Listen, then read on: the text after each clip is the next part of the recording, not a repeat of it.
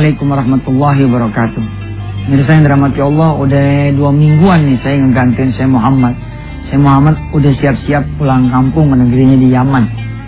Beliau tahun terakhir ada di pesantren Darul Quran, membantu men-set up e, para santri di Darul Quran dan para asatizatnya untuk siap kemudian menghafal Quran dan mengajarkan Al-Quran serta belajar Al-Quran. Alhamdulillah tanpa terasa kita sudah masuk ke ayat e, berapa ya kemarin terakhir? 39 Berarti sekarang mulai masuk ayat 40, 41 surah Ali Imran. Mari kita lanjutkan bacaan ayat ke 40 dan 41 surah Ali Imran. أعوذ بالله من الشيطان الرجيم بسم الله الرحمن الرحيم قال رب أنا يكون لي غلام قال رب أنا يكون لي غلام وقد بلغني الكبر وامرأتي عاقر. قال كذلك الله يفعل ما يشاء. قال رب اجعل لي آية. قال آيتك ألا تكلم الناس ثلاثة أيام إلا رمزا. واذكر ربك كثيرا وسبح بالعشي والإبكار صدق الله العظيم Alhamdulillah Saya paling demen nih Ayat-ayat yang bercerita tentang Kun fayakunnya Allah ya Bagaimana Allah bercerita Nabi Allah Zakaria nggak punya anak ya pada masa tuanya kemudian Allah mengirimkan malaikat mengabarkan kepada Zakaria alaihissalam bahwa Zakaria engkau akan memiliki anak keturunan. Nabi Zakaria yang seorang nabi bertanya kepada Allah, "Anna yakunu li gulam? Bagaimana caranya kami punya anak ya Allah?" Faqad balaghani al-kibar wa imra'ati akhir. Aku udah tua, istriku juga udah tua. Tapi Allah bilang, "Kadzalika." Qala kadzalika. Allahu yaf'alu ma yasha. Qala kadzalika Allahu yaf'alu ma yasha. Udahlah. Kalau Allah sudah berbuat, ya begitu. Makanya saudara-saudara yang pengen menjadi seorang pengusaha, lalu saudara bilang, gimana caranya? Justru makin ente nggak tahu caranya bagaimana, ente ke Allah. Ente datang ke Allah. Tapi saya nggak ada modal, makin ente nggak ada modal, ente datang ke Allah. Cuma mau dagang apa? Makin ente nggak tahu ente mau dagang apa, datang ke Allah. Allah bisa bikin yang nggak mungkin jadi mungkin. Seorang office boy, office boy, kalau Allah udah bilang kun, payakun, dia jadi penguasa. Saya punya teman guru honorer. Di satu madrasah honorer jauh banget. Menjadi seorang gubernur jauh bener. Tapi kun kun Allah. Diajak menjadi wakil. Subhanallah. Eh, dia menjadi wakil gubernur. La ilaha illallah Muhammad Rasulullah. Allah, Allah udah punya maut tuh. Sebaliknya juga. Hari ini kita akan bicara tentang bagaimana seseorang ya yang sudah menjadi pengusaha bahkan jeng jatuh. Mari saudara lihat. Harusnya saudara begini nih posisinya. Lihatin. Coba sini, lihat. Nih. Nah. Harusnya begini kan? Nah. Sunatullahnya nih. Harusnya begini nih kehidupan manusia. Naik terus. Eh? Atau begini deh. Cek, cek. Cek, cek.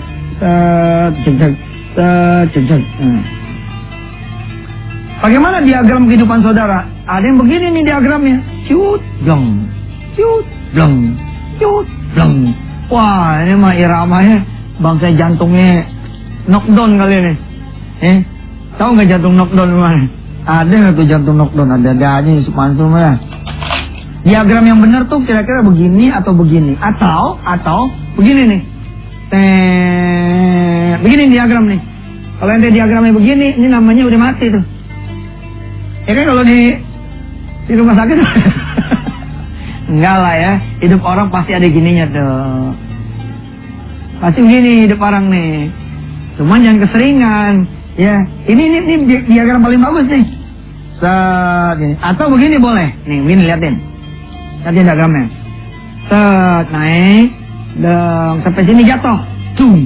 Tapi naiknya dua lantai dia. Tuh. Oh. Dua lantai dia. Ini di sini nih posisi. Nah, dia turun, dia dia dari bawah nih. Naik di sini. Sampai sini aja, taruh dari sini misalkan 2000. Nah, ini 2001 masa perjuangan. Ini 2002 sampai 2003. Kemudian Allah menguji dia, jatuh, dang. Di sini misalkan periode 2004 2005. Eh, ini 2005 masih di bawah, tapi dia naik lagi sampai kemudian 2006. 2006 dia balik lagi semuanya, aset semua balik pulang rumah pulang yang digade pulang mobil baru. Dia tambah naik lagi saat gitu 2007 misalkan. Saat takdir Allah nih, takdir Allah saat jatuh. Tapi belum sampai sini begini lagi. Naik, begini lagi terus, begini lagi terus, terus begini. Saat, nah, ini yang cakep nih. Ini gini cakep. Ini yang disebut dengan kehidupan. Ada naik, ada ada turun. Yang kacau kalau begini bos, hidup ente nih. Sat, cebluk, cebluk, cebluk, cebluk, cebluk, makin di sini, makin di sini, makin di sini, masuk sel. Tiga mungkin mati. Ya Allah, salam. Ade, ade, jangan bilang nggak ade, ade begini, ade, apa ya? yang belum sempat dia bertobat, udah tahu hidupnya susah, dijagain nggak mau, turun lagi, dijagain, turun lagi. Apa ya bos? Nih, hujan turun kita tanda nih, makin berat kan? Makin berat, makin berat, makin berat aja. Hancur dia. Nah, kalau dosanya tuh ya, bangsa dosa-dosa kecil masih bisa dijagain. Tapi kalau bangsa dosanya dosa besar, ini nggak bisa dijagain. Jadi pengusaha mesti siap-siap juga hidup bersih. Sebab kalau masih jadi pekerjaannya hidup ente nggak bersih. Bagaimana lagi nanti jadi pengusaha? Kalau saya bilang kemarin, ya, kalau jadi pekerja utang bangsanya 6-7 juta ya nggak 60-70 juta 100-200 juta lah begitu ente jadi pengusaha utang ente semiliar dua miliar Masya Allah hari ini kita belajar dah apa aja sih yang sudah menghalangi rezeki saudara semua ini kelihatannya saya batik ini bagus ya. Besok saya seminggu pakai ini aja dah. Lagi demen nih. Batiknya keren ya. Batik nggak perlu mahal saudara. Asal tahu mah nyarinya di mana ya. Jangan laganya nyari di mall. Coba dong belusuk-belusuk. Pasar-pasar Bengkok, pasar-pasar bangsa di Klewer, ya nggak? Eh kalau di Jakarta Ceduk, Nabang, wah itu asik. Ini ya, murah ini murah, harganya murah, ya. Mudah-mudahan pemirsa cinta sama produk Indonesia yang murah-murah ya, yang mahal-mahal buat sedekah hidupnya dah, ya. Sampai ketemu nanti di segmen yang kedua, ya. Jangan ke mana-mana, tetap bersama Yusuf Mansur di acara Wisata Hati Anda. Baik saudara-saudara yang dirahmati Allah, ada lagi diagram kehidupan orang yang seperti ini. ya dia muter-muter aja di sini gitu nggak bisa keluar-keluar hidupnya begini aja pusang pusing nggak keruan ada lagi orang yang hidup diagramnya seperti ini. Sana mentok sini mentok. Sana mentok sini mentok. Sana mentok sini mentok. Semuanya mentok. Nggak keluar-keluar dari kuadran yang namanya kesulitan. Sebaik-baiknya kehidupan orang beriman adalah Ketika di atas dia bersyukur, ketika di bawah dia bersabar. Ketika di atas dia juga bersabar, ketika di bawah dia juga bersyukur. Emang ada Ustaz, orang yang ketika di atas sabar, eh bos, kalau ente punya duit, ya, 2M. Tapi ente nggak ada sabarnya, ini satu jam itu langsung satu miliar nih. Saya Gimana caranya? Orang punya duit 2 miliar, tapi dia nggak ada sabarnya. Tiba-tiba dia satu jam punya duit tinggal satu M. Gimana ceritanya? Dia terbang ke Singapura. Bang, terbang ke Singapura. Dia main judi. Hah? Dia bawa duit 2 M, dia pikir masa iya habis gue duit 2 M kan? Ya hajar sama dia gocap nih, sang, dapat gope. Eh? 2 M dikurang gocap 1,950. Tapi malah dapat 500. Berarti 50 4 jadi 2450. Makin ragus ya. Hah? Ditiban lagi sama dia nih. Cang. 50. Tinggal 2,4. 50 dapat lagi gope. Sini. Jadi 2,9. Wah, makin keren nih. Dicoba jajal taruh 900. Sang. 900 ditaruh 2,9 kurang 9 0 2 2 miliar kan tapi yang 9 ini ya yang 900 ini menang deh jadi 9 M di sini berapa? 11 M. Eh, begitu dia 11 M dia taruh semuanya. Hah? Geser dia semua. Serat gitu. Subhanallah. Pada saat itu hancur. Atau apalagi kalau dia punya duit kagak ada sabarnya, dia beli mobil. Hah? Dia taruh dia beli mobil yang harganya 9,990 juta. Ada loh mobil yang ngeledek banget sama kita. Mobil ngeledek namanya nih. Ada yang harganya tau nggak? 998 juta. Kita bawa 1 M dipulangin 2 juta. Masya Allah. Tapi emang ya kehidupan ini kalau ente nggak bersyukur, nggak beriman ya, kayak diledek bener. Nggak percaya saya kadang gini ya. Maaf ya saudara ya, karyawan pabrik ya. Dia nabung kan dia. Dia nabung nih dari mulai bulan Syawal. Eh, bulan Syawal sampai ketemu Ramadan lagi kan. Eh, begitu tanggal 1 menjelang tanggal 1 Syawal, kan dia ke mall tuh. Coba lihat duit tabungan dia yang satu tahun. Begitu keluar dari mall, jadi dua kantong. Dua kantong plastik doang nih. Nih, nggak ada harga. Betapa nggak ada berharganya duit. Kalau nggak dipakai buat ibadah ya, duit segitu doang nih. Begitu dipakai lecek, lecet, robek, rusak, kusam, kucel, kusu. Kusu apa tuh? Lusuh. ya, mesti ada syukurnya, mesti ada sabarnya. Mesti ada syukurnya, mesti ada sabarnya. Baik pada saat dia naik maupun pada saat dia dia turun. Kalau kehidupan saudara udah mulai ada tanda-tanda seperti ini, sat-sat, sat-sat turun, turun, turun, turun malah kecebrembek. Nah, kalau bisa, di, begitu di sini nih, ente di sini nih, ente megang warisan nih. Tahun 2005 ente megang warisan 100 juta. Tapi begitu dipakai jatuh 50 juta. Pakai lagi jatuh lagi nol. Mestinya di sini ente tobat. Ada apa tuh? Ada apa tuh? Apa yang menghalangi rezeki ente, gerak ente, langkah ente, usaha? Apa tuh? Cek.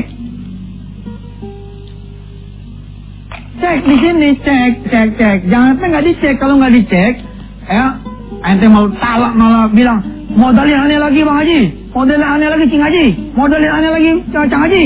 Dimodalin nih sama orang. Akhirnya malah minus 50. Di tahun ini minus 100 juta minus 200 juta, minus terlalu dalam nanti. Kedalaman. Jadi begitu ente mulai, mulai minum obat kira-kira begitu. mulai minum obat. Hah? Badan rasanya udah gergek-gergek, mulai vitamin. Kira-kira begitu kalau hidup-hidup di dunianya. Nah hidup ente begitu. Ente punya gaji, nggak punya apa-apa. Kok kayak kayak kayak nggak punya apa-apa ya? Tetap ngontrak. Hah? Giliran beli beli satu set home theater, ya elah maling kagak pakai perasaan sekali. Belum nyetel udah hilang. Ya Allah tuh maling, ampun. Besok dia beli lagi dia pasang, maaf ya maling. Habis ini dah sebulan ya gitu make. Kalau ada tanda-tanda begitu mulai ente mikir ada apa nih? Oh, begitu ente tengok ada apa? Ada sesuatu yang mukul ente. Cuman ente nggak sadar. Lagi digigil, lagi Enggak, cuman kita nggak sadar. Tanah mentok sini mentok, nggak bisa keluar keluar, turun, naik, batunya juga dalam, naik, batu tambah dalam lagi. Mesti mikir ada apa? Mesti mikir ada apa? Coba ya, saudara ya, hari ini saya barangkali tidak habisin sekarang nih penghalang rizki buat masalah apa. So saya, saya cuma mengajak ente berpikir ada apa ente? Sejatinya ya sejatinya sejatinya nih. Kalau ente bener maya pakaian ente halal celana ente halal sepatu ente halal kos kaki ente halal Hah? daleman ente semua halal. Ente doa aja di rumah Bismillah ya Rob saya pengen usaha. Cuma yang jadi masalah usaha apa ya? Saya nggak tahu. Ente keluar aja dah keluar bismillah dah di, di pintu. Itu yang nama rezeki bakalan datang. Aslinya begitu. Kenapa ente yang udah bawa rezeki lalu duit jadi pada hilang? Mikir mikir mikir. Mikir mau mana? Coba coba dah. Kita segmen tiga kita coba lihat ya. Ada nggak waktu buat kita ngomongin penghalang rezeki yang paling besar itu apa? Pemirsa yang dalam hati Allah sebenarnya semua dosa tuh banyak banget ya. Asli dosa tuh banyak banget Cuma kalau boleh diurai gitu, kalau boleh diurai, ada dua nih bentuk kesalahan kita. Ya. Dosa sama Allah, dosa sama manusia. Kita nggak ngomongin yang sama alam deh, Kita coba ngomongin yang sama Allah, sama manusia. Alam juga sebenarnya wajib ditaruh kali ya. Sama alam. Alam tuh jangan bilang agak murka, bakalan murka juga gitu. Tapi coba kita fokusin.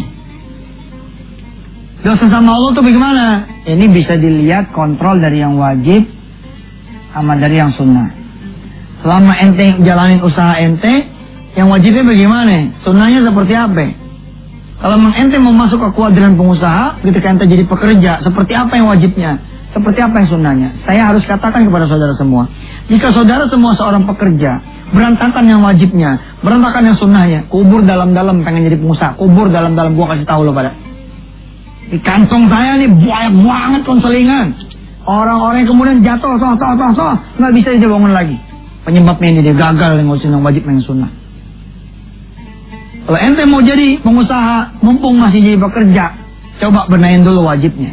Benain dulu sunnahnya. Paksain diri. Pagi-pagi ente sholat duha. Paksain diri, paksain diri.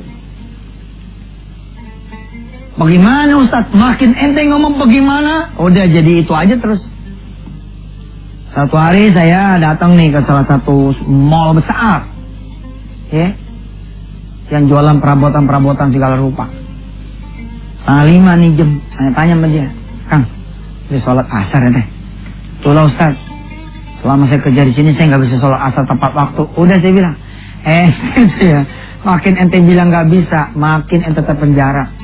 Tapi Ustaz, enggak lah ini Indonesia lah. Selalu ngomong baik-baik, masa iya nggak dapat izin. Pak, boleh nggak saya sholat tepat waktu? Pak, mungkin saya bilang nggak boleh kecuali kecuali memang ya apa ya Ya emang ada juga sih barangkali ya. Saya pernah dengar kok satu rumah sakit ya. Ini kalau saya buka rame eh. Pengen sih saya buka aja tuh nama rumah sakitnya tuh. Ada rumah sakit saya kebetulan itu ya. Nganterin teman. Apa nengokin teman. Begitu ngelihat saya tuh. Waduh perawat-perawat pada nangis pada. Ustaz. Kan biasa kan orang nangis tuh pada utang ya. Saya banyak. Ini enggak. Ustaz saya punya dosa. Ustaz banyak dosa. Apa kenapa kenapa? Ustaz, bisa ngomongnya di lip? Loh, ngomongnya di lip. Orang pada curiga kalau kita ngomong di lip. Ini ada kameranya Ustaz. Eh salah lo. Di lip lebih banyak lagi kameranya. Ada dua tuh kamera di lip. Apa udah ngomong aja apa? Ustaz, di sini nggak boleh pakai jilbab Ustaz. Lihat tuh teman-teman satu rumah sakit ini. Mana yang pakai jilbab? Tuh, Santoso nggak pakai jilbab. Emang dia melaki loh. Ustaz di sini nggak boleh pakai jilbab Ustaz. Coba Ustaz, saya dibawa tuh ke bawah saya dibawa pemirsa, pemirsa ke bawah, ke parkiran. Lalu saya melihat pemandangan perawat-perawat turun dari motor dia pada, atau dianterin dari motornya, kemudian dicopot jilbabnya. Ya ganti sama seragam, ya Allah, sampai segitunya. Ya kalau emang udah kayak gitu tuh lebih abdul ya keluar, keluar, abdul keluar. Ngapain kita? Sama manusia jadi kita nurut, sama Allah jadi kita gagal nurut. Sama manusia takut. Fala takhshawhum wakhshawni. Jangan takut sama mereka, tapi takutlah samaku. Tapi rata-rata di Indonesia, insya Allah dah, insya Allah. Saya sering kok lihat orang-orang yang Nasrani, Kristiani, Buddha, Hindu jadi pimpinan. Tapi malah dia bilang, eh sholat, udah waktunya sholat. Banyak, banyak. Oke ini dulu ya, nanti kita sambung lagi besok Rebo. Besok apa? Rebo ya? Bo ya. Besok Rebo kita sambung lagi baru sampai sama Allah. Ya, untuk menjadi seorang pengusaha, perhatiin dulu urusan ente sama Allah bagaimana ceritanya. Sebab kalau sebelum aja jadi pengusaha, ente pada urusan sama Allah udah ribet, nanti Allah bikin ribet urusan ente semua. Bahaya, bahaya, bahaya. Kita doa dulu ya. Mudah Allah ampuni kita semua. Bismillahirrahmanirrahim. Ya Allah, udah berapa bab nih kami ngaji tentang pengusaha. Dan berapa bab juga kami mengaji tentang Quranmu, tentang sunnahmu, tentang perintahmu, perintah Rasulmu jadiin saya dan pemirsa semua ya Allah ngambil manfaat ngambil berkah juga buat TV-nya dan semua kru-krunya ya Allah mudah-mudahan Allah angkat derajat kami semua. Engkau tutup pintu nerakamu engkau buka pintu surgamu dan engkau bimbing kami untuk ketemu rezeki yang halal yang barakah yang banyak ya Allah yang bisa memberakatkan kami semua dan arwah atau kami ke Baitullah Al-Haram. Yang bisa membuat kami bisa punya rumah bisa punya mobil bisa punya kemudian uang dengan cara-cara yang halal yang kau ridhai yang kau suka wa sallallahu ala sayyidina Muhammad wa ala alihi alhamdulillahi rabbil alamin sampai ketemu besok ya Jangan bosan kalau saya pakai ini lagi selama seminggu. Lagi demen. Wassalamualaikum warahmatullahi wabarakatuh.